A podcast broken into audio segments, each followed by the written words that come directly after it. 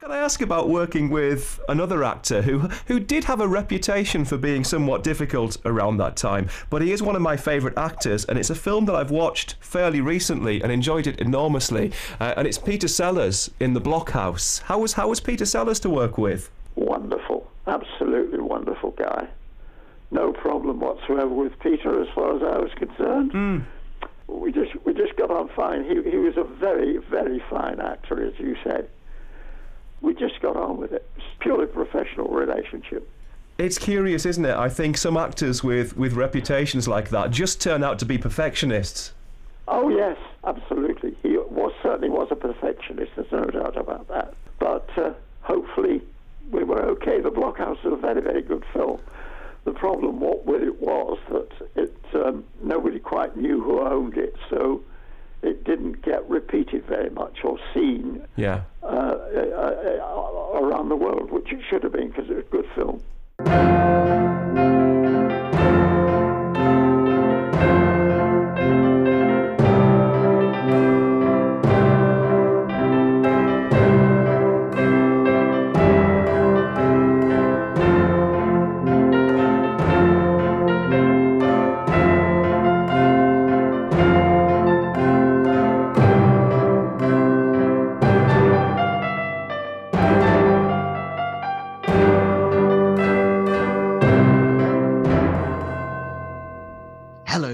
It's your favourite Uncle Goompod here again, with minutes of fun packed into an hour or so. Uh, my guest this week is the writer and summer wino, Bob Fisher. Bob and I were talking for quite a bit before I pressed record, and we were, among other things, we were talking about um, that whole uh, hauntology thing. And we drop into the conversation where Bob is talking about Scarred for Life. So what is Scarred for Life, Bob? Okay, Scarred for Life is... Um... I didn't write the books, but it's uh, there are two huge books now by two guys called Stephen Brotherstone and Dave Lawrence, and um, uh, they're just a compendium of like absolutely exhaustive account of kind of nineteen seventies and eighties kids, mainly T V, but other bits and pieces in there as well, and all the stuff that traumatized the kids of that generation. Um, so I read the books, mm-hmm. I thought they were fantastic, and... Um, I ended up, I was working on, um, I was a local radio presenter on B B C Tees for twenty years. So um, twenty seventeen, when the first book came out, I got Steve and Dave on my radio show as guests, and we got on like a house on fire. Um, and then we've ended up touring. We do a live Scarred for Life show. I host it and basically interview the pair of them on stage about their memories of all of this stuff. Um, so that's taken on like a weird life of its own over the last couple of years. Um, obviously, we, we had a couple of years off, but we've gone back to it in the last six months and it's been really nice. So it's kind of really interesting hearing... Uh, we do the show, and then afterwards we do a Q and A with the audience, and it's really interesting hearing like other people's recollections of like strange things that they were traumatized by as kids. And it often is stuff that you wouldn't expect. Like the stuff that kids were scared of is often not what what you would expect. It's not obvious stuff. It is like, you know, an advert or some kind of weird cartoon that wasn't intended to be scary at all, but just got kids in the wrong way, or you know, it's just something that was kind of like Nosy Bonk. Nosy Bonk Ooh, is a big yeah, one yeah. from from mm. Jigsaw. That like it, no, by no way was that intended to be scary in the slightest. You know, producers of Jigsaw and Adrian Headley, who was in The Mask, just thought it was a whimsical, funny character. But it's one that comes up again and again when we do the show. Uh, like we show a slide of him on the screen, and people, you know, there are fifty year old people in the audience that have to look away. So, oh Christ, no, it's Nosy Bonk. So yeah, stuff like that's really interesting. What, what, what about um, the original Bungle? Yeah. Oh God. Yeah. Mm. You just like you look at that and you think you think what what were they thinking? Who who on the production team of Rainbow saw that costume and saw those eyes boring into your soul and thought, yep, yeah, that's it, that's the one, that's what kids will love, is this terrifying bug-eyed bear. um, have you seen that have you seen those, you know, those websites that have like a badly stuffed family pets? yes, yes, it's like one of those. It's like one of those, there isn't is. it? There's an element of taxidermy gone yeah. wrong about the original Bungle. Yeah, there is, absolutely. when, when I, because we got a lot of British telly when I was a kid, and yeah. the the because I'm thinking about this, um the thing that it didn't scare me, but it unnerved unnerved me, which I think is probably mm. the the common yeah, reaction. That was what interests me yeah. more, actually, is that kind of stuff. Was the you know the Phoenix of the Carpet from? Yeah, absolutely. I watched it reasonably recently, actually. Yeah. yeah so the actual Phoenix itself, right? Yeah, yeah. Just unnerved me. Yeah, and it's and it's not a great piece of sp- no. special effects, is it? No. But yes, absolutely. Yeah. No. Um, um, yeah, it's it's, in, it's intriguing, the things that, that just strike a chord with some kids. And I think that's why I kind of... I can understand why some people say, no, no, you're wrong. These feelings, you, you know, you're imagining them. Because it seems to be so subjective, you know, it's it's... different kids were affected by very different things, and often the things that just weren't intended to scare them at all. Um, well, the, the, I find that really interesting. Yeah, the the only really scary thing I can think of from my childhood was the Count from Sesame Street. Right, okay. I think it, it was because he had purple skin, I think. And he had, he, anyway, anyway, um, anyway. Um, if we're going to get purplist yeah, here, I'm out. Yeah, you. I've, I've, I've, I've sort of lapsed into my private hell, haven't I? The Haunted Generation radio show. I was listening to some of that, ah, right? Yes, um, yeah, which yeah, is what yeah. you do on Mixcloud. Yeah. Yes. Yeah. Um, and just a sample quote just jumped out at me, and I wrote it down. Oh, you dear. Played, I think it was was it the theme to The Tomorrow People, and you said, "I did." Um, uh, this this makes me think of Peter Davison in navy blue underpants. Yes, it does, because Peter Davison was in The Tomorrow People wearing navy blue underpants. I'm enti- I'm entirely literal with these things. Yeah. If you're looking for any level of profundity or hidden depth, mm. you've come to the wrong person.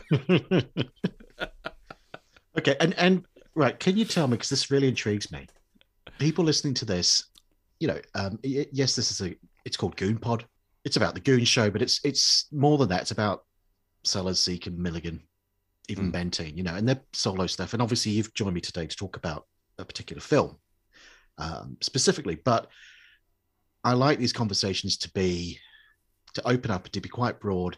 And people that listen to this, I think, are generally British comedy fans. Yeah. Okay. And, and, you know, old, you know, contemporary, but also classic British comedy, and the iron horse of certainly of B B C sitcoms for what, thirty years was was was certainly Last of the Summer Wine. thirty-seven, thirty-seven, thirty-seven right. years, counter. Uh, now, can you tell me about your fascination with this show? Yeah, absolutely. I mean, it was a program that I loved as a kid, um, as I, indeed I loved lots of sitcoms as a kid. They were very much my thing. Um, Last of the Summer Wine was one that I used to watch.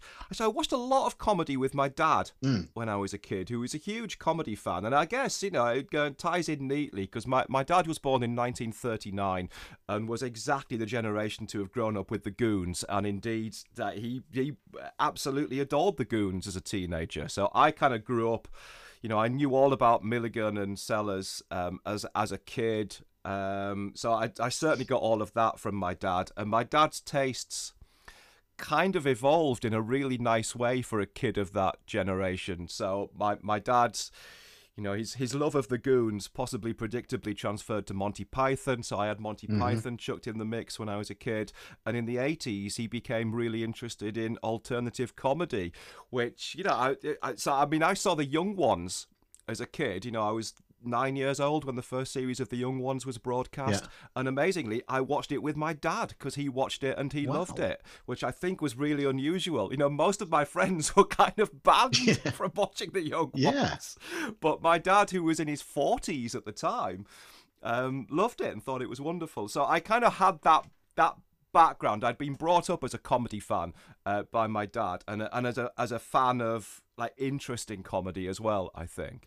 Um But Last of the Summer Wine was one of the shows that he really liked, um, and so inevitably I watched it with him. And it was a big part of my childhood, um, which I guess is curious. You know, it's it's a series that's essentially, or certainly for its first ten years, is centred around three older men that have been kind of written off by society. You know, they're... Um, Compo's never really worked. Uh, as the name suggests, he's taken compensation and he's just kind of eked out his life in poverty. We, we, it's it's suggested that he's never worked since the Second World War.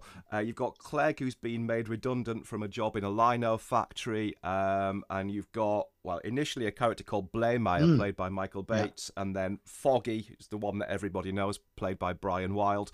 Uh, both of those characters have been pensioned out of the military, and they've come back to their childhood hometown without any real purpose in life. So you've got these these three central characters that are just kind of idling their time away and doing nothing, and they're bored and they're frustrated. And for the first ten years at least, it's quite kind of dark. Mm. And it's it's about them just having nothing in their lives and wandering around these abandoned... You know, there's the, the countryside in the first ten series, although it, it, you know, shown to be idyllic in later years, for the first ten years, it's sort of post-industrial Yorkshire, you know, there are abandoned factories and old mills and stuff that they hang out in. Um, so it's got this sense of melancholy to it, which is something that I think I really oddly identified with as a kid. I really liked that. You know, my favourite children's T V programmes were often things like Bagpuss, yeah. that I think shared this sense of kind of old school sepia tinted melancholy. That was that was that was something that inexplicably appealed to me as a kid.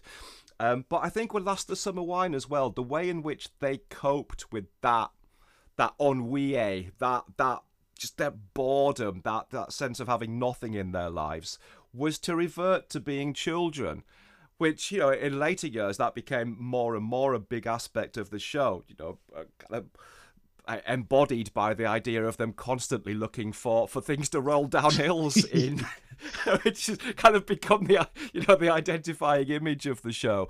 Um, it's one of, it's one of those things, this... it's one of those things that happened once, isn't it? And everyone says that it was a regular trope. Oh, don't get me started on the bath mm. rolling down the hill. Yeah. yeah, no, that is one episode. It's an episode called Stop That Bath from nineteen ninety-three, and it's a scene that lasts about twenty seconds yeah. um, out of thirty-seven years of, you know, programming out of two hundred ninety-five episodes. um, but no, yes, it's the program about old men going downhill in a bath. I, I blame Vic and Bob for this, because in the mid nineteen nineties, there was, um, it was actually a, a B B C promotional film to encourage people to pay their license fee.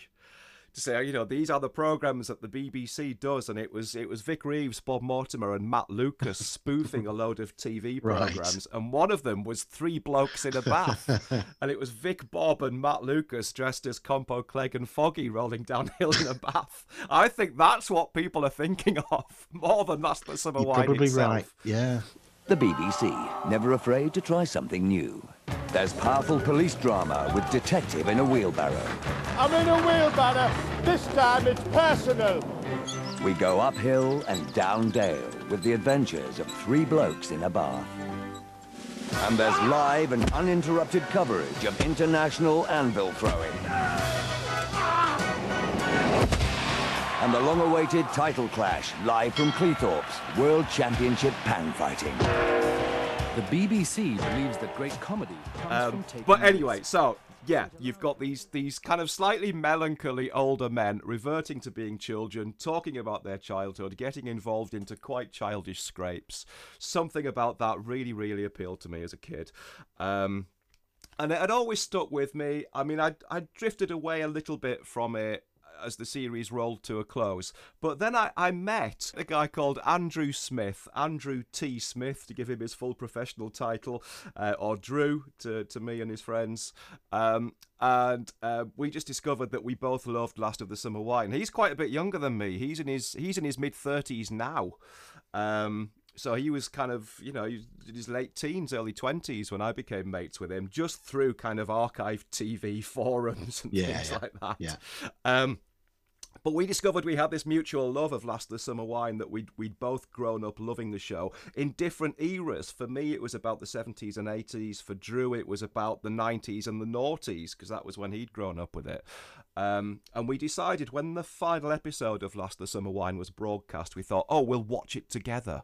That'd be a nice thing to do. So he came round Sunday night, August two thousand ten, and we watched the last episode together. And at the end of it, he turned to me and he said, jokingly, what we should do now is put the first episode on and keep going. Um, and and as as the the weeks rolled by, that seemed like more and more of quite a nice thing to do. So we did start doing that, and we turned it into a blog, which is still there, summer winos dot co dot U K, cheap yep. plug. Um, and the blog became Uh, inexplicably became a, a live show that we took to the Edinburgh Fringe in twenty eighteen, all about our love of Last of the Summer Wine, why it's meant so much to us, and a little bit of a potted history of the series as well. Um, and then we toured it in twenty nineteen, and there's now a book, and it's kind of taken over our lives, but in a really nice way. Absolutely. Yeah, I mean, I, I I've seen a few of the earlier ones with um, Blamire. I mm. mean, I've seen, obviously, I've, you know, you, you, you can't be, you know, the age that I am, that you are, and not have watched at least, or at least seen at least a dozen episodes, even even yeah. by accident. You know, you, you can't have gone through life without doing that. I didn't. I never consciously sat down and watched it. I never. Rec- I mean, I used to record lots of comedy, lots of sitcoms, okay. and and that wasn't a show that I that I would record. But it, right. yeah, you know, and I think it's because you, you certainly you're right that it was that there was more of there was more it was slightly grittier at the beginning than it seemed to become. Oh, it's really dark. Yeah, absolutely. And Clegg seemed to be a lot more cynical than than he became. Yeah, absolutely. This is this is one of our our, our pet theories that that I mean, Clegg. There's a, there's a kind of gentrification of Clegg that that occurs throughout the nineteen seventies, but in the early series, Clegg's quite a bitter character. Um, And we kind of make a case for, like, Clegg is suffering from depression in the first couple of years because, A, he's, he has been made redundant from his job quite reluctantly, and he's quite bitter about the co-op that have made him redundant. Um, but he's also, which is something that's not really mentioned after the first couple of years, but he's lost his wife shortly before the series starts. The pilot episode of Funerals and Fish, um... we see Clegg visiting his wife's grave. She's quite recently deceased, and he has a very wistful conversation with the vicar about about death and about mortality. Um, so our pet theory is that Clegg is essentially quite depressed in the first few series, and it's about the other two characters sort of dragging him out of that a little bit. But yeah, he's quite... Um, I think there's an episode when he kind of threatens kids. You ever heard the expression, suffer little children?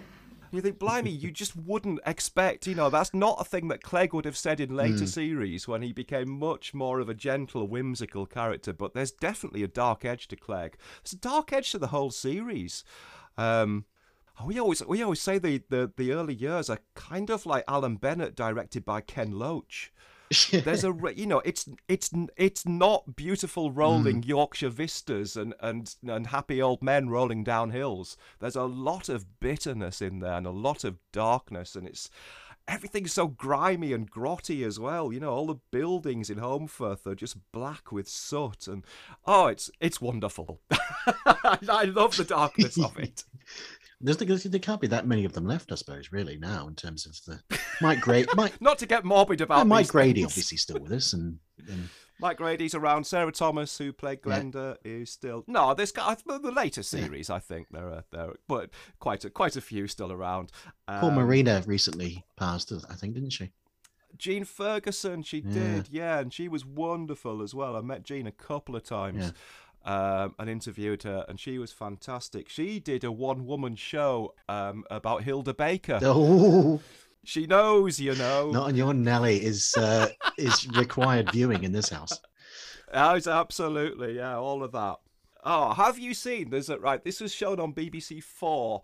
Um, A couple, it's a few years ago now. B B C Four went through a period of showing The Good Old Days on a Friday it night. Did. Uh, so straight, straight after their Top of the Pops repeats, and there was an episode of that shown with Hilda Baker in kind of full effect. But her, st- because she had a stooge, didn't she, called Cynthia? Yes, that's right. Yeah, um, yeah, yeah. And and and her Cynthia for a few years was a, was a pre-famed Matthew Kelly. Oh, I didn't um, know that. So yeah, absolutely. And he's on one of the episodes of The Good Old Days with Hilda Baker. So yeah, there you go. I just, sorry, tangents fav- all over the place. Oh no, that's fine. I'll cut all this. Good, this yeah. I'll cut this bit out. But, um, but shut up then. No, no, no, no, no, no. The bit I'm about to say, I'll, I'll cut out. No, but, no. Um, come on, let's have it. I'll be the judge of this. Not on Your Nelly, right? Have you yeah. seen the episode? Because I think she went into hospital. Oh, okay. And um, and none of the cast liked her particularly. Right. She was she was always being she was being very she was always very. Uh, offhand with the cast. If she felt that she was being upstaged, she'd be quite she could be quite oh, okay. difficult. Um, but in her absence, so so the, the fourth series or whatever it was of Not on Your Nelly, um, they brought in Jack Douglas, who was her the character was her cousin. Okay. Yeah. Um, and because Hilda Baker wasn't there because she was in hospital, they needed another character. So they decided that Jack Douglas's character would have an identical twin brother. Okay. Right, it's obviously played by Jack Douglas. Yes, but they didn't have the inclination or the money or the technology to do split screen or anything like that. So, right. so you so never see them together. Never see them together. Well, well, you do see them together. There's an exterior shot of Jack and his brother walking out of the pub. Right. Okay. okay. Right. Shot from behind. Jack Douglas is walking out. You can see Jack yeah. Douglas.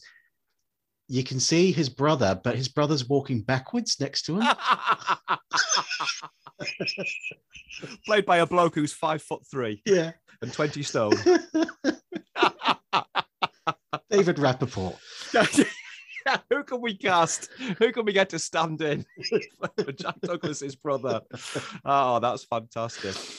Uh, anyway, anyway. Um, Joy, as a complete aside to that, sorry, hmm. I I know you're a, a bit of a Beatles fan. Yes. Um, I, and this is kind of possibly testament to how small my, my mind was uh, in the nineteen eighties, or how small I thought the world was. I remember getting, um, when I first got a copy of John Lennon's album, Double Fantasy, because I was hmm. completely Beatles obsessed hmm. um, throughout the nineteen eighties. Um And, uh, you know, at some point, I, I wanted to buy all of the solo stuff. So at some point, got hold of a copy of Double Fantasy. And and I, and I was always one for poring over the credits on record sleeves. So there, there on the sleeve of John Lennon's Double Fantasy album, produced by John Lennon, Yoko Ono, Jack Douglas, who I know, with the benefit of adult hindsight, was quite a hotshot American record yes, producer. He, yes, indeed. But to, to my mind, as a teenager in the nineteen eighties, who's Jack Douglas from the Carry On films? Who's uh, out? Who who produced John Lennon's final album, Alf Epitimus? Oh, hey, oh, hey, give over! Hey, what a mental image that brings about! Can you imagine the studio sessions for that? Yeah, all right, we're gonna try one more take if that's all right, Jack. All right, all right, all right, all right. Ah, anyway, look, we're gonna have to start. Sorry, yeah, should we actually talk? Yeah, this is turning into the... talk about Peter Sellers at any point. This is turning into the Roy Clark, Summer Wine, Jack Douglas. It's fine. Chuck it all in there. Yeah. I told you I'd go off on one. That's fine. That's I see, I like that. I don't like to... I said to you at the beginning, I don't like to... Um, you know, I don't want this to be a podcast. You know, like if you talk, you, you hear film podcasts or T V podcasts where they just mm. they just break down scene by scene. I don't right, like that. Yeah, I don't yeah. like that. No, so. no. Won't be just able watch, to do that. Just watch the film. Don't you know? Credit me with that level of expertise. For God's no. sake, we'll be in trouble. but but when you and I were in contact originally, and you said, "Yep, yeah, you'd, you'd be happy to come on," and you said, "You you get," you said, "You'd either like to talk about The Optimists of Nine Elms, yeah, or The Blockhouse." Yeah. And I thought, hey, The Blockhouse has literally just come out on Blu-ray. Yes, it has. Yeah. Um, I'd never seen it, I'll be honest. Um, because it's it's well, as will become apparent shortly, I'll I'll give the reasons. But okay. I'd never seen it, so I thought great op- great opportunity uh, for me to get the Blu-ray to watch this lost classic, um, and um, and I did, and I'm and I'm really glad I did. But it's it's not it's it's it's not boffo laughs, is it? It's not a brilliant date movie. No. No, the, so The Blockhouse, and and I suppose most people listening to this podcast probably haven't seen it either, because it was never actually it, right, so we're recording this in July twenty twenty-two.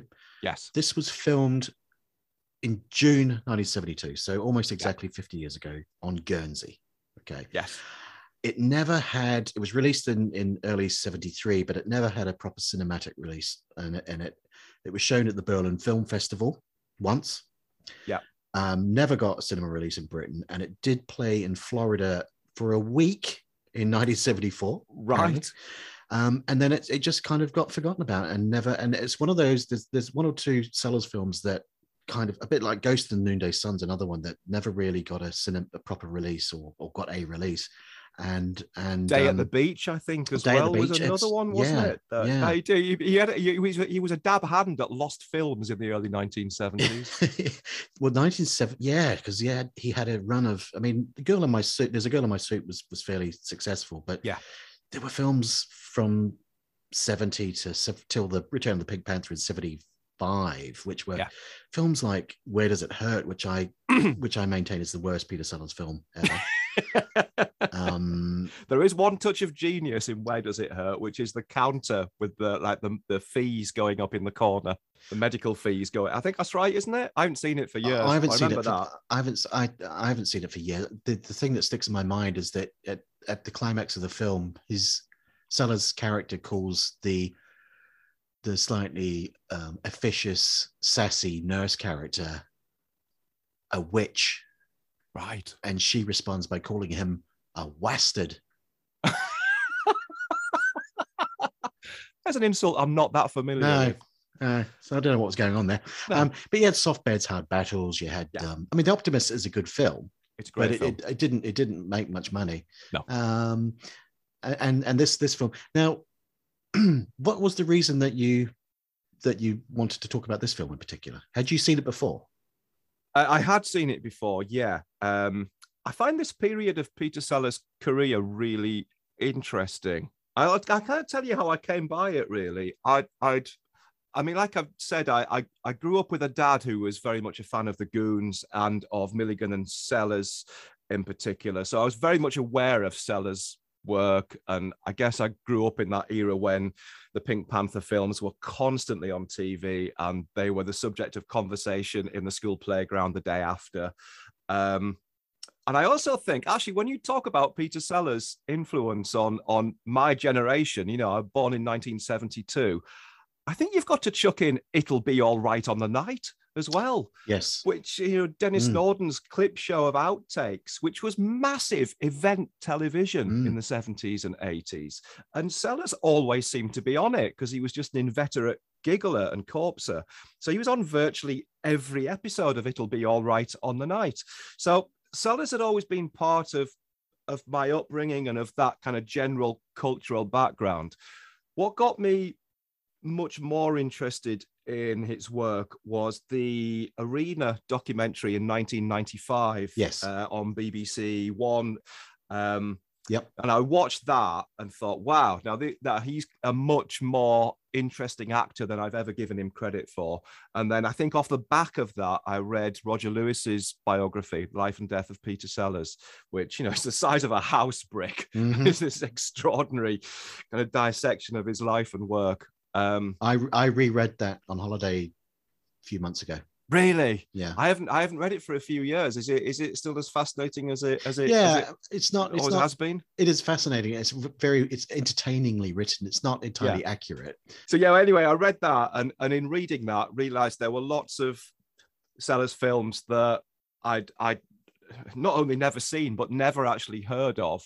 Um, And, and and some of those were actually considered to be lost films, which there's, there's something about my psyche that's always going to be intrigued by that. The idea of a, a film or a, or a T V or an album or whatever, just something that somebody poured their, their heart into at the time, being lost and unavailable. I don't know why that appeals to me, but it does, and it always has.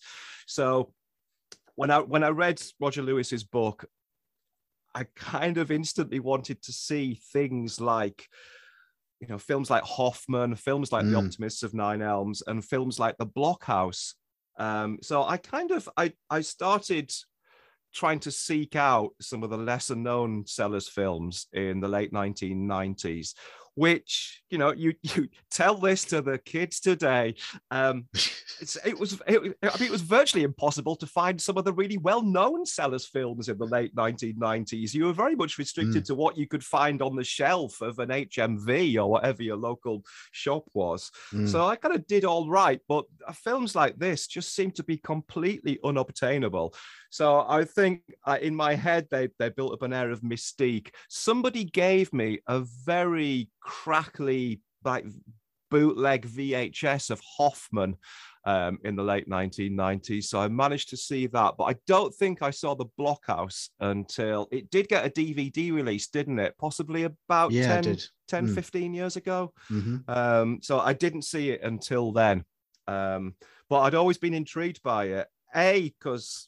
I mean, Roger Lewis just, I think he describes it as as one of Sellers' finest performances in that book. Um, yeah. And I, I was intrigued by the fact it was such a dark film as well for Sellers to have made.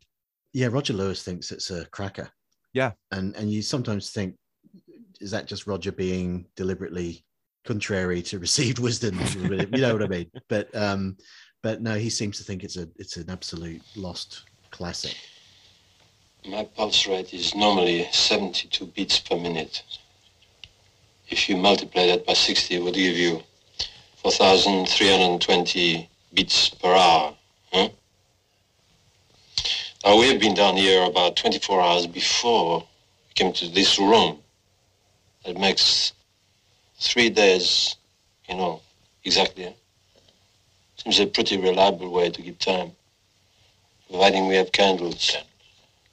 My heart doesn't stop.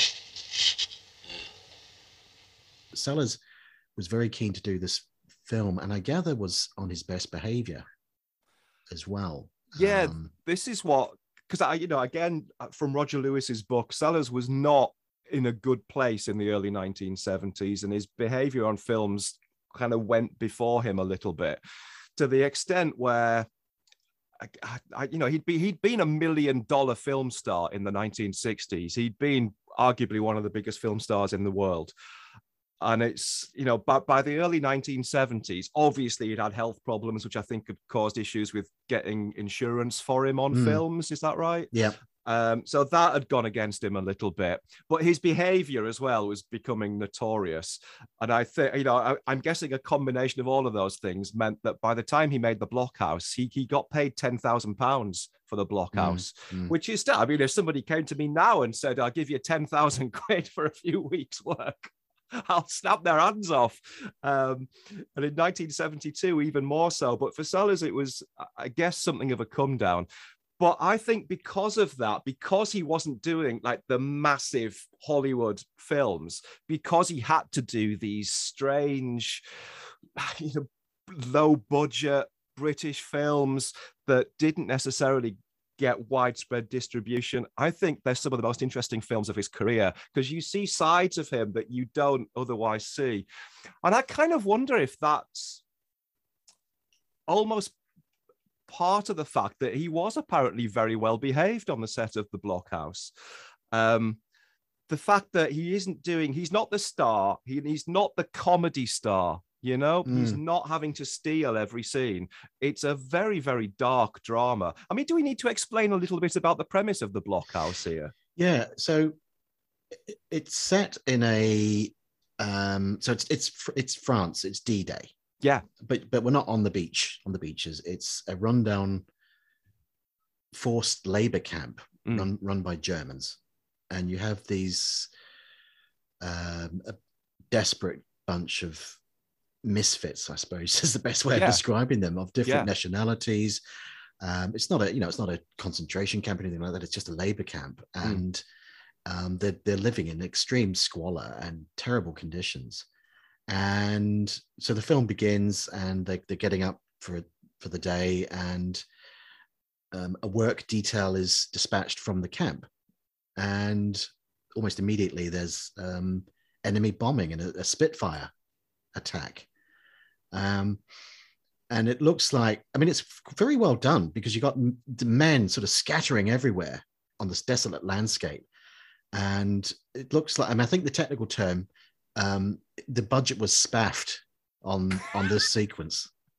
Beautifully put. Yes, uh, because it's quite a quite it's, it's a yeah it's it's it's a very well uh, filmed, well choreographed sequence. It is. When I first saw it, I thought, oh, that's stock footage, but it's not at all, is it? No. And I gather that it was it was the the devil's own work trying to get that Spitfire and, right. and someone who would fly, because they didn't want to fly, because it's in Guernsey.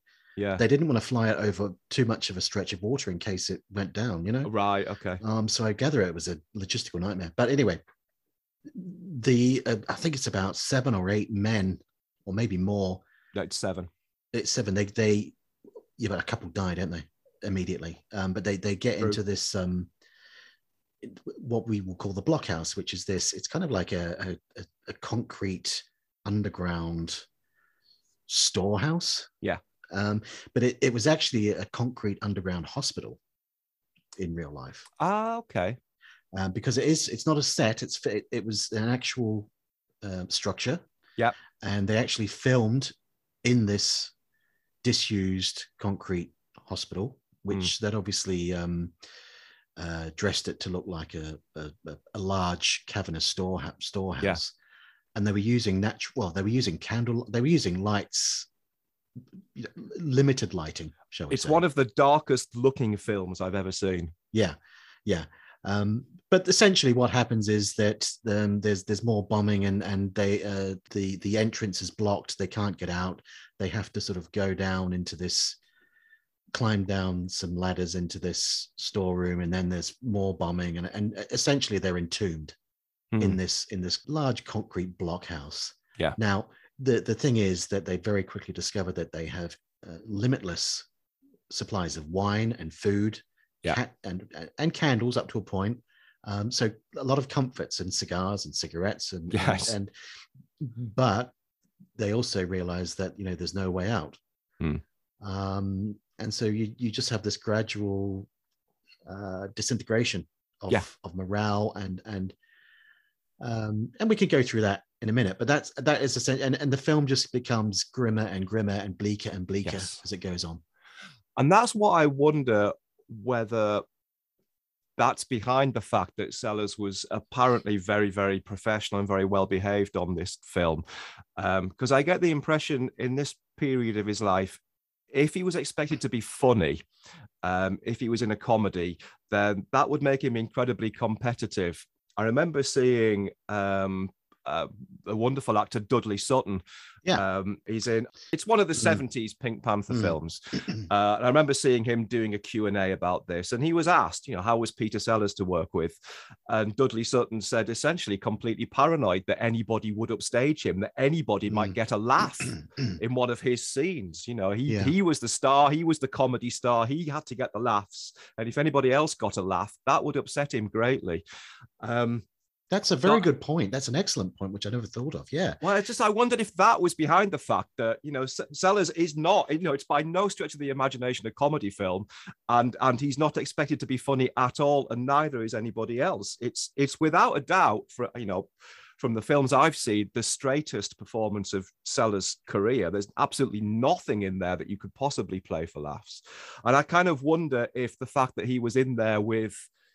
You know, you've got actors like Peter Vaughan in the cast, mm. who, despite the fact he'd done comedy as well, I guess lots of people will know him from Porridge. He's genial Harry Grout in Porridge. Citizen Smith. Yeah, completely. But also a, a brilliant straight actor as well, a powerhouse of a straight actor. And a guy who'd been, you know, Peter Vaughan had been acting since before the Second World War. He, he, he'd done thirty-five years of, of, of like dramatic acting um, by the time the Blockhouse came around. And I wondered if there was an element of, of Sellers, you know, you're not going to mess with those guys, frankly. You're not going to try and upstage them because they're straight actors. They're, they're heavyweight actors well, he's, and they've yeah. been there and done it. Maybe that's it, mate, because he he doesn't have anything to prove. He doesn't have to. Yeah, he, that's he's, it. He's working with people like Jeremy Kemp, mm. who I don't know a huge amount about Jeremy Kemp, but I've seen a lot of his films or mm. where he's been yeah, he's, he's never a star, is he? He's never the leading man, but he's been very he's a very strong supporting actor. Yeah, yeah. And uh, he would appear in Prisoner of Zenda with Sellers yeah. a few years later, but um I he's extremely method. And there's that, there's the scene in this where um, his character, who's called uh, Grabinski. Yeah. Grabinski. Um, it's Christmas time. Somehow Sellers' character, which is a, a character called, um, uh, is it, what is it? Roque? Roque? Roque. Yeah, yeah. Who's a school teacher, schoolmaster. Yeah. He has worked out a, a, a system of measuring time, yes, using candles and things like that. And so at some point, I'm not sure how long that we're talking. It might be a year. It might be more than a year. Uh, yeah. um, it's Christmas time, they've decided. Yes. And Jeremy, Jeremy Kemp, his character is singing a hymn, and he's crying, and he's genuinely crying. And he's he's working himself into a almost a lather of emotions, um and just reading up about this scene, he he had requested a doctor to be present for that scene because he was concerned that he was going to become ill from from filming it. I was reading apparently Jeremy Kemp had quite a tough time on this film. It, you know, it was it was not an easy experience for him at all. He kind of on the verge of a breakdown mm. throughout filming. Oh, come, let us adore. Oh, come, let us adore him. Oh, come, let us adore him. And I think from what I can gather, you know, Clive Reese, the director, um, kind of worked very hard to get them into character. So it, it seems like his his approach to this was that they would, he, he'd gather them all together in the morning, and they'd have a few hours like in the open air, um, in the sunshine in the morning. And then at eleven a.m. or whatever, they would descend into the actual blockhouse, and they would be down there in virtual pitch darkness for the next, you know, ten, twelve hours of filming. And, and you know, if, if, if you're a method actor in particular, that's going to get to you a little bit, I think. I can totally understand how that would start to to to weigh on your mind a little bit and to affect your mental health. So yeah, I, I did read that Jeremy Kemp had a, you know, this this this really got to him. It really affected him. Yeah, someone who was working on the film said that because it was, you know, actually filmed in this disused underground hospital. Yeah, which was damp. And it was, you know, the air circulation was, was fairly limited. It, he said that if you left something down there, like a script or whatever, overnight, you'd come back in the next morning and there'd be mold spores on it, you know. Um, so it's unrelentingly grim and, yeah. and, and quite downbeat. And the thing is that they, apparently they filmed six weeks in this place. Mm. And... And I want to just very briefly, because I want to talk to you about Peter Vaughan mm. in more detail, but I want to talk about Peter Sellers' beard. Okay? I know what you're going to say here. Oh, go on then. What am I going to say? Isn't it the same beard that he had on the Michael Parkinson show? It is. It is. Well, the thing is, right, we know that he was totally clean shaven on the last day of April nineteen seventy-two. Why do we know that? Because of the last Goon Show of All. It's the last Goon Show of All, yes, okay. Of course, yeah. So he was totally clean-shaven last day of April. Yeah. Filming begins in June, so he's got yeah. to have grown a full beard uh, from, you know, during May into June, and then the six weeks, six or seven weeks filming this, yeah. and then he turns up in October, seventy-two. It was broadcast, but obviously it was recorded before then, the Parkinson Meets the Goons yeah. appearance. So it's a fascinating little, what what, what is that, a five, five, six month sort yep. of capsule there of Sellers' beard. Wait, do you, he, he just strikes me as the kind of man that could grow a beard in about forty-eight hours. Well, he's got that, he's, his facial hair has that look about it. Like Robin Williams was the same. Oh, well, he had like, a, if, he had a if, hairy back, very hairy exactly, back. Exactly, yes, mm. yeah. Like if, if, if you left Peter Sellers in a room for forty-eight hours without a razor blade, he'd come out looking like Robinson Crusoe. I don't imagine that was a problem for him at all. He always looked like a man who might have to shave three times a day. You've seen the episode of The Simpsons where Homer's shaving and he loses his muzzle, you know, the muzzle for about two seconds and then it, and it just, it just comes back again. That's sort of Fred Flintstone, yeah. Five O'Clock Shadow. Yeah. Um, no, I don't imagine Sellers had a problem with that at all. I, yeah. lo- I love the fact that we can trace the evolution of Sellers' facial hair by watching his T V and film appearances. I find John Lennon fascinating to do the same thing with. Yes. Looking at, I loved. I mean, I assume you've seen Get Back. Oh yeah. yeah. Um, again, with you know Peter, that amazing, that amazing, yeah, scene with mm. Peter Sellers in mm. it. I, I always love. There's, there's a. I think it's day three or four in Get Back. John Lennon has very noticeably washed his hair the, the night before. I say, oh, I can't, I can't, guys, I can't do a thing with it. It's just all over the place. And then you see over the next few days, you see it get gradually greasier and greasier. Oh, God, yeah. I love stuff like yeah. that. I'll, absolutely. It's the min- minutiae that, is, that people is, like yes. you and I love. Yeah. yeah. Um, Sellers, look, uh, the Sellers in the Blockhouse, the look of, I mean, the look of all of them, obviously, they're, they're not meant to look healthy, but Sellers in particular, I, you know, his later scenes in the Blockhouse, mm. uh, and I assume it was kind of filmed roughly in order just because of the growth of all of their facial hair um, throughout. Yeah. But, um, the later scenes, oh my God, Sellers looks dreadful in it. He looks, he looks like a very, very unwell man. Well, they all do, like you say, yes. and, and we've got... Yeah. Very quickly, just run through the cast because there's, there's only yeah. a very small cast. We've Absolutely, got yeah. we've got Sellers, who's above the title, although yeah. although you could argue I would say he's, he's not really the lead character. Well, he's it? not because, and I think we can do spoilers here, can't we? Oh, I think so. Yeah, it's a fifty-year-old film. Come yeah, on, yeah, because because he does... it was lost for forty of those years.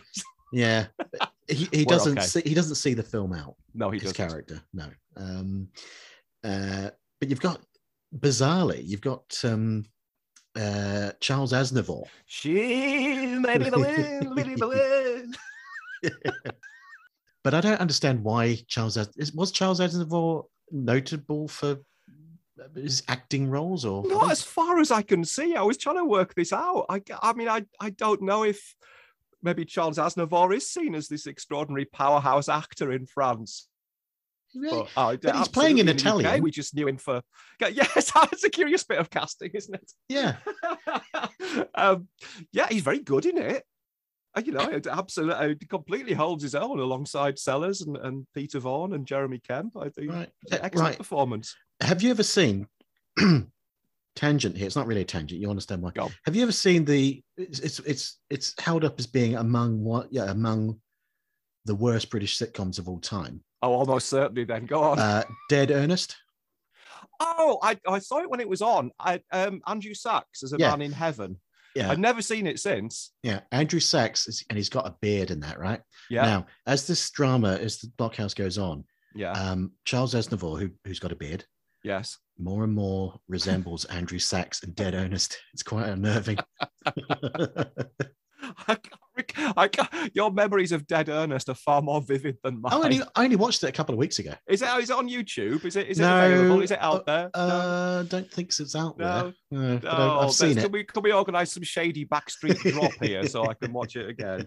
I can't, it was about nineteen eighty-two, isn't it? Something it was. like that. I do yeah. remember watching it at the time and and kind of enjoying it, but I was nine years old and my critical faculties were not. Well, I, I, some would argue that my critical faculties haven't improved one bit since nineteen eighty-two, and they may well be right, but uh, maybe I should maybe I should reappraise it at some point. No, I wouldn't bother if I was you. Okay. Um, no, you've got the intrigue now. Uh, if nothing else, I want to see how much like Charles Aznavour Andrew Sachs looks. And just, just rounding off the rest of the cast, there's, there's, there's as we said, Jeremy Kemp, who plays yeah. Grabinski, and then we have Leon Lisick, or Lissek, I'm not quite sure how you pronounce that, but he, um, I just found out, he he's one of those faces that you recognise from tons of things. Yeah. And he plays Koshek, who's the, how would you describe that character? Uh, I'm not sure. Is he is he Spanish or is he meant to, I'm not quite sure what nationality he's meant to be. No, me um, neither. It's quite vague, isn't it? Saying that, if it's Koshek, it must be Eastern European. But Polish. Anyway, might be Polish, Polish, actually. Yeah, yeah, yeah. yeah. Um, the actor died last month, literally less than a month ago. Oh, I didn't know that. Yeah, yeah. Um, oh, sad to hear. And he was in, um, I saw him recently watching the Alan Arkin film Inspector Clouseau. Right, okay. And he was also a regular character in uh, Robert's Robots. Remember yeah, Robert's Robots? I do remember Robert's Robots, yes. What a C V that is. Yes, yes. Um, but he was he he was really good, that character, I thought. And then you have a couple of people like uh, Per, per Oscarson, who was Lund. Mm. Lund is the uh, desperate character who's trying to knock a hole in the concrete to escape.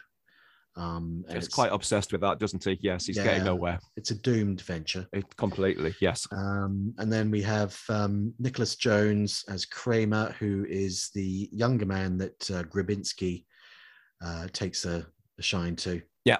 As as we get through the film, there's a, there's, there's a sort of a homoerotic scene, isn't there? Yes, there is. Um, yeah. And then yeah, and then the aforementioned Peter Vaughan, who mm. who begins the film as kind of the, I suppose you'd call him the the quote villain of the piece, in the sense that he he's a prisoner functionary, he's quite officious, they call him a collaborator, yeah um and he plays Of- Ofray uh yes and so he so when they find the wine and they start celebrating and drinking and eating cheese and all sorts, he's telling them to stop because, you know, it's the Germans the Germans absolutely uh, yeah and and and in the end he becomes um ostracized essentially yeah. from their group and goes mad.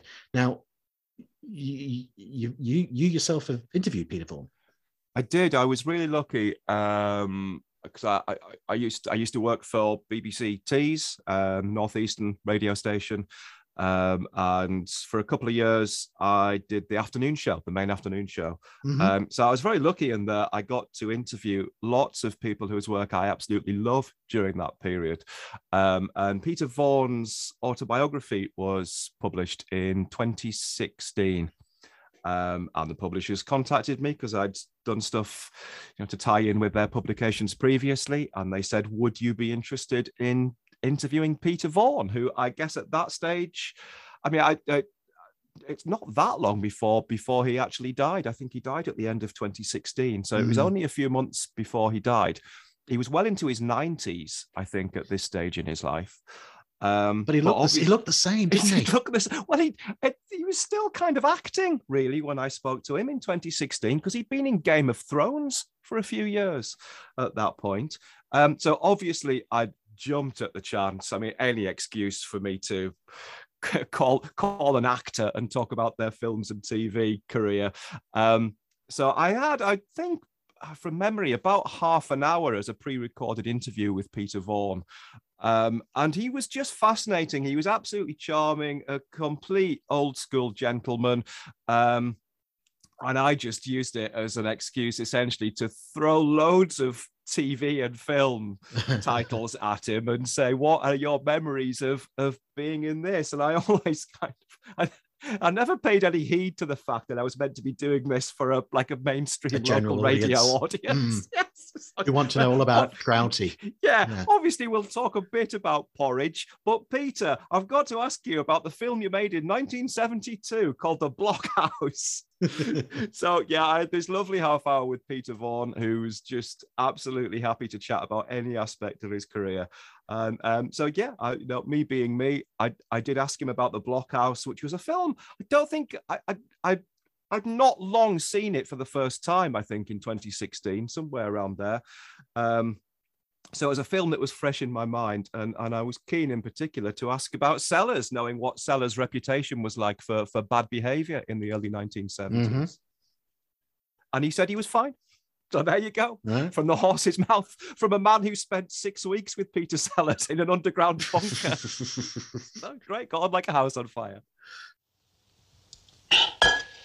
Ah, bloody mess. This place getting out of control. No, sometimes two a day, sometimes one. Yeah. Let's clean up. Sconti? Yes. Yeah. Ah, mm-hmm. Clean up. Yes. See. I'd like to do that. You two okay? Yes, Ofray, you are right. But why can you not ask? I'm still the section leader here. Koziek, tidy up. Well, the, I've got a riddle for you. Is it a riddle? No, it's a brain teaser. That's not a brain okay. teaser. It's a well. Anyway, um, I've got a question for you. Yeah. Okay. So, um, Peter Vaughan appeared in this film with Peter Sellers. He never appeared in another film with Peter Sellers, but he did appear in a Peter Sellers film after oh, this. Oh, blimey. Um, so can you tell me what, oh, what that was? Oh, I hate stuff like this. Um, oh, let me rack me brains. So you're saying that he never he never acted face-to-face with Peter Sellers again, but he does in some capacity make an appearance in a Peter Sellers film? No, he... Okay. He appeared in a Peter Sellers film yeah. that Peter Sellers himself did not appear in. What? Oh, no. oh, this... Oh, oh, blimey. All right, a Peter okay. Sellers film that Peter Sellers didn't All appear right, I'm, in. I'm being a little bit pixie-ish here. Bit, Come on. Bit impish. Out with it. Okay. Um, Give me a clue. Give oh, me a clue. A clue. All right. Yeah. Uh, Roger Lewis. Oh, God, blimey. Um, no, go on, tell me. Otherwise, okay. you'll be, you'll be here all day. And quite frankly, I've got better things to do than this. Okay. Are you, thanks a lot. Are you aware of the um, are you aware of the film based on the book, the Roger Lewis book called The Life and Death of Peter Sellers that came of out? Of course, yeah. It's with... Peter Vaughan. Does Peter Vaughan make an appearance in that? Yes, he plays Bill Sellers. He plays Peter's father. Of course he does, yes. Mm. God, I haven't seen it for a long time. Yeah, the Geoffrey Rush film. Yes. Um, and Geoffrey yeah. Rush at one point dresses up as Bill Sellers. So, he's, so Geoffrey Rush is dressing up as Peter Vaughan as Bill Sellers. oh, I wish I thought of that when I interviewed Peter Vaughan. and of course, you later went on to play Peter Sellers' dad.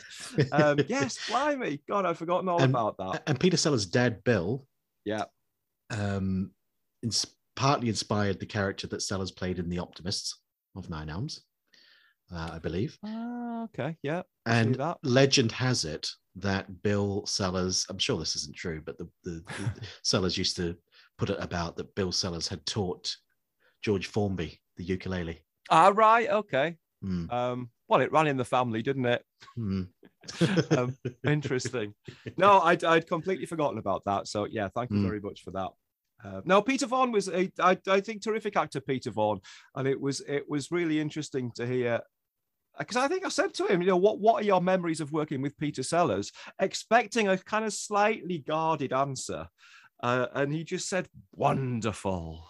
Oh, this film as well, um, it's based on a true story, although quite um, quite heavily altered. Yeah, I was trying to find out a little bit more about that. And it does seem to be, There, there are differing stories, I think, aren't they, as to how accurate it is. Um, I have to, I mean, not, not I mean, when when you know the story, like as what or what seems to have become established as the story, the actual film suddenly looks like not quite as bleak as it could have been. no, no. Well, so the film. So shall we just quickly run through that what happens in the film because it because yeah. to, to to give you the real story, it, it's spoiler, kind of spoiler alert. Um, so you have these seven men, one by one, they. turn up their toes. So you have um, mm. you have Peter Peter Vaughan's character who he goes mad and he he cuts his throat with a serrated can. Yes, and they they realise that they're going to have to do something with the body. Obviously, they're quite they're very shocked by it, mm. despite the fact that no one seemed to like him. Um, but they they have uh, some bags or barrels of flour, and they they decide that what they will do is they'll just bury him in a big big sort of mountain of flour. Yeah, um, and then. One by one, they, they, they, each of them is becoming more pale, more drawn. Mm. They're getting, um, they're drinking a lot. They're, they're, they're, they're washing with wine, aren't they? they cleaning, are. cleaning themselves with wine. Um, you have Jeremy Kemp's character, as I say, he, he kind of hooks up with the younger Kramer. Um, and, and then Grabinski at one point, I'm not quite sure what happens. I think he, does he suffer? He flies into a rage, and does he sort of suffer a heart attack or something it, like that? He, he just, it appears that way, doesn't it? Yeah. yeah. Um, Kramer is very affected by that, and essentially removes himself and goes off. And I don't, although I don't think we see it, he kind of it's accepted that he's he's died. And mm-hmm. then um, Koshek dies. He just dies in his sleep, I think. And then um, Roque cuts his wrists and plunges his hands into a bag of flour. It's one of the most affecting and and just horrible death scenes I've seen mm. on screen, I think, and I, and I think it's affecting almost because of its ordinariness. Oh, in yeah. that he just there is no dramatic build up to it. That you know that I, that I one of one of the most affecting things about the film, I think, is that it isn't particularly played for drama. There are no huge beats in there, huge dramatic sequences. The whole thing is just this very downbeat deterioration of these men's physical and mental health. And like you say, some of the deaths we, we don't even see. It's just suggested that they've wandered off into another room and kind of lost the will to live. Yeah. Just sort of faded away.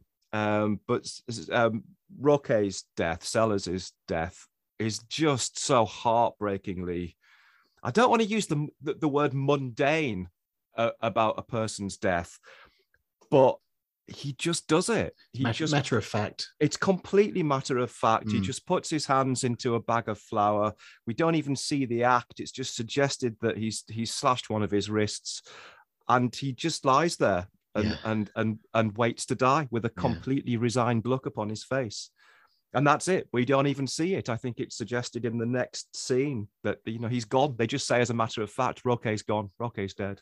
He, he's not. He's not. He's quite a wistful character, but he's not. Um, he he seems among the most sort of grounded or level-headed of all the of all the men.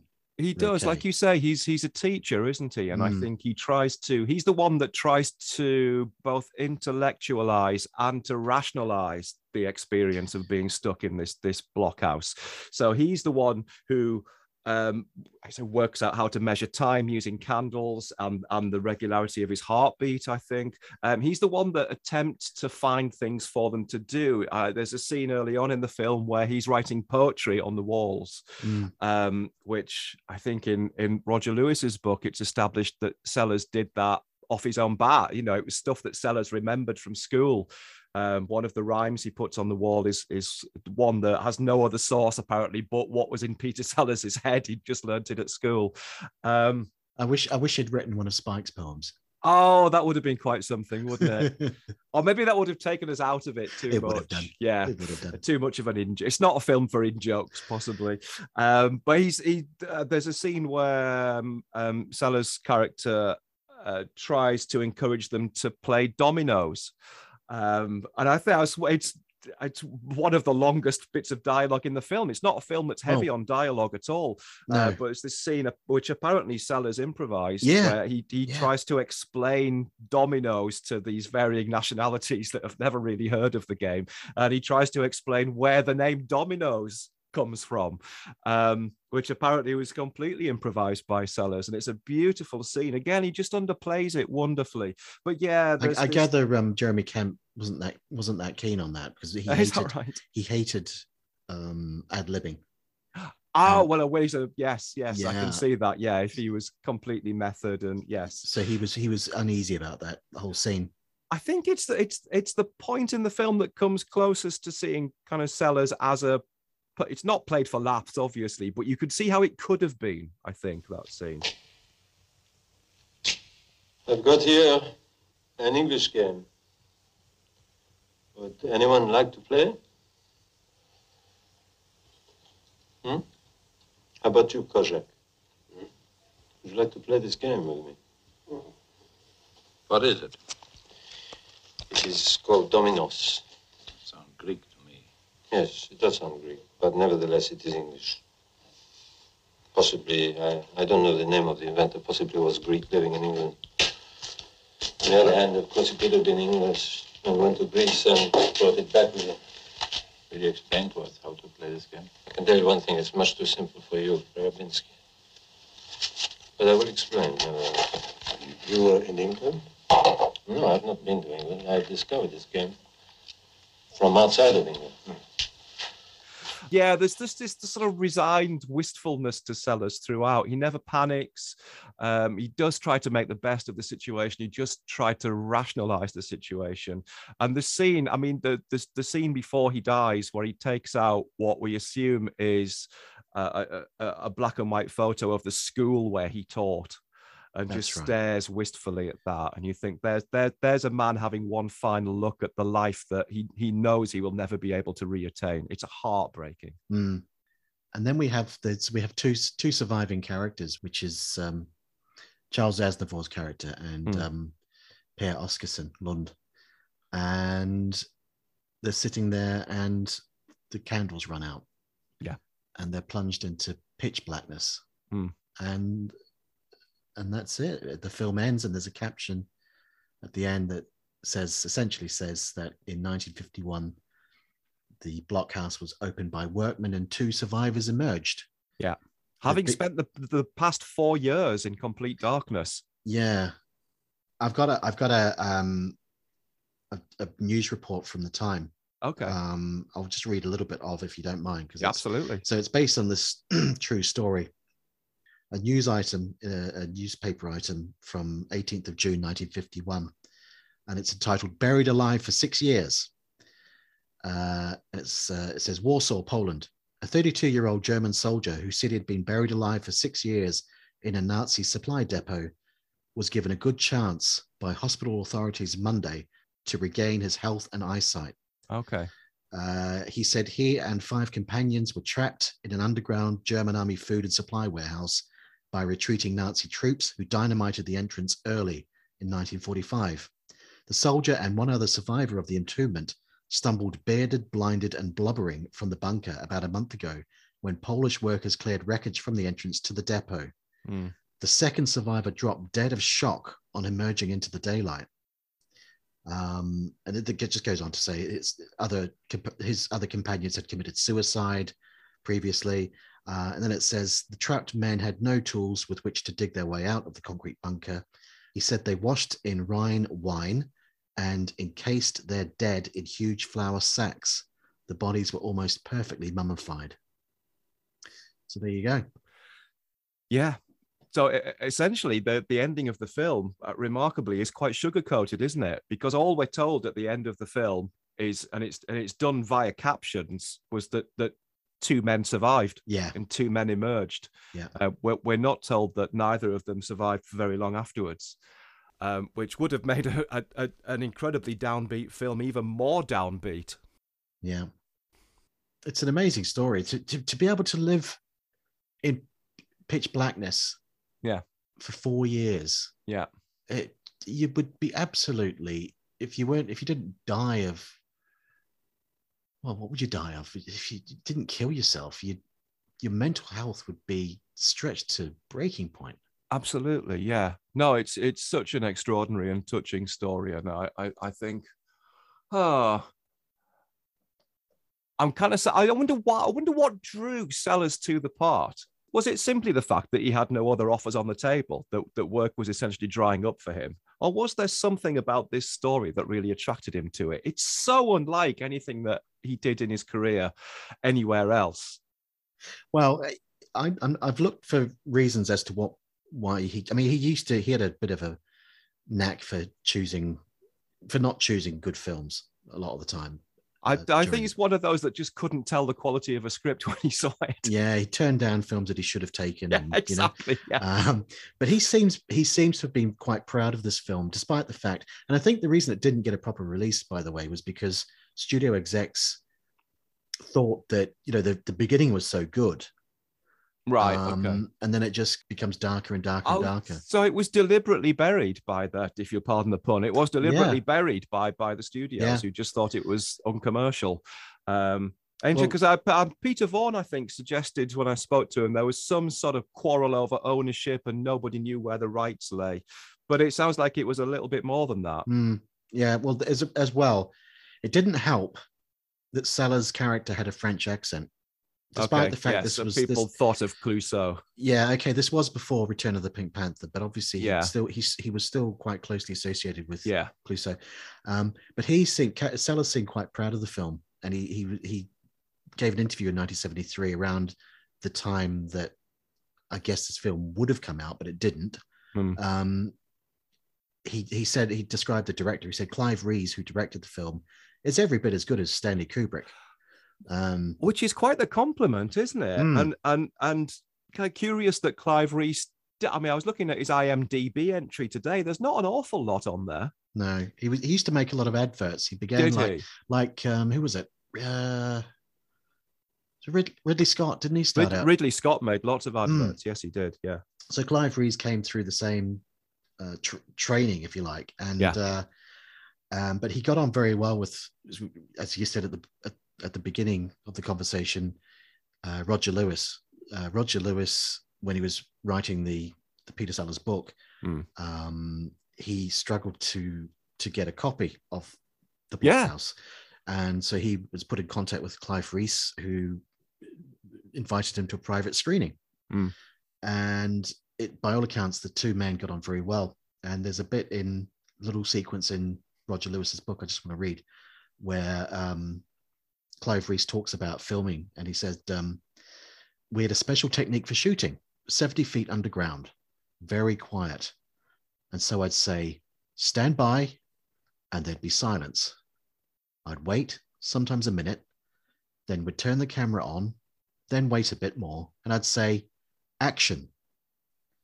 There was a terrific feeling that got to the actors, and it made it easier for them to be emotional. When Sellers begins to weep because he's moved by Aznavour giving him a drink during the party sequence, he just did that. He didn't need any help with the makeup or chemicals in his eyes. He could just do it. A wonderful actor. Peter did get so involved in the part, and he went through periods of depression and worry, as he always did, but that was used and was embodied in the character he played. He was also smoking a lot of dope. He was on macrobiotic diets and stood on his head a lot. So he was he was at, maybe he was kind of at one with himself at that point, you know? It sounds like it, doesn't it? Mm. And again, possibly the nature of the part and the nature of the film meant that he took it seriously. Um, I think it's, is there also a bit where Clive Rees says, that basically, even, even though Sellers was well-behaved on this film, the kind of the The, the fear that he might not be kind of hung over it all. Mm. They were kind of constantly mm. on edge, yep. thinking, like, right, it's going to be tomorrow. Tomorrow is the day when he's going to come in and tell everybody that his astrologer has decided he cannot play the part of a man whose name begins with R. Or, I don't know, uh, Peter Vaughan turns up in a pair of lime green drainpipe trousers, and Sellers loses his shit because he can't have anybody wearing green. On no. that was a that was a thing, wasn't it? Yeah, that was yeah. one of his things. Yeah. Um, and I think it's, there's there's one day, isn't there, when Sellers turns up in a like a caftan and a hippie wig, um, and and Clive Rees does exactly the right thing, which is basically to ignore it, because if you if you got along with it, if you if you laughed at Sellers being, you know, trying to be funny and, and coming up with ridiculous antics, you'd encourage him and he'd do it more, and mm. it would just spiral out yeah. of control. Yeah. And if you told him off for it, he'd throw a twenty and storm off set and try to get the director fired. So the, the Clive Rees appears to have chosen the, the absolute perfect tactic, which is just to kind of vaguely roll his eyes and say, yes, very nice, Peter, let's get on with today's filming. Yeah. No, that's, it's, I, I you know, it's not a film that I will rush to watch again. No, I will watch no, it again at some point. It's, I'm not, which is not to detract at all no. from the quality of it. It's it's a beautifully made and performed and directed film, but it's it's not one to to stick on. It's not one to stick on after a stressful day when you want to unwind. I mean, the Blu-ray uh, release is very nice. It's a nice transfer, and I can't imagine watching it on, for example, V H S or something like that, because it's so dark, mm, yeah. literally dark. It is. Um, You, you need the best quality version to really to really enjoy it, if that's the right word. Yeah. Um, okay, so Bob, you know, thank you for for thank you for bringing this along for us to talk about. And it's been a pleasure. Uh, and I've, I've enjoyed. Uh, well, we've had we've talked about quite a bit today, haven't we? And um, we've gone round the houses a little bit, and I'm probably taking some responsibility for that, but not all of it. It's on you, Tyler. Thank you. Okay. Well, what have you got coming up? What are you working on at the moment? Oh, blimey, there's always something. I mean, my my stock in trade really at the moment is uh, I'm a feature writer for magazines. So I write for the Fortean Times, where I do a thing called The Haunted Generation, uh, which is all about that, that music and art movement that's been inspired by the creepy nineteen seventies childhood. Um, I write for Electronic Sound magazine. I write for the official Doctor Who magazine, which I'm very proud of because I'm a huge Doctor Who fan. Uh, I'm touring with the Scarred for Life show about, again, scary nineteen seventies mm-hmm. and eighties T V. And I think we might do some more Summer Wino stuff reasonably soon, because it is the fiftieth anniversary of Last of the Summer Wine next year. It launched in nineteen seventy-three, so oh, yeah. watch watch this space, as they say. and it's the fiftieth anniversary of Are You Being Served in September? Is it? Are we doing anything for that? What should we do? I can't what did, think, what is, what did all... they used to do? Let's let's let's both dress up and come out of a lift at different times. We'll both put on those brown coats that Mister Harmon and Mister Exactly Nash used we'll to wear, do. We'll do, we'll, and wheel in wheel in a central display unit, which is like this automaton that lifts up Missus Slocum's dress and shows her knickers. That's exactly what we'll do. You and I will get together on the fiftieth anniversary of Are You Being Served and do exactly that. Oh, Bob, thank you so much for, for, for speaking to you today. It's been a blast. Um, absolute pleasure. Thank you for having me. And um, maybe one day you can come back and talk about uh, Hoffman or something like that. It's another cheery, to, uh, another cheery sales film. Can, can, can I do The Optimists of Nine Elms? Yeah, all right. That's a bit cheerier. Thanks again to Bob.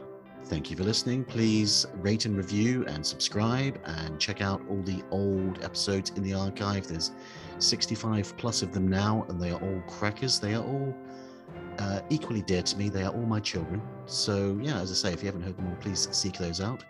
I will see you next time with a new show, new topic, new guest. And until then, take care of yourselves. Bye.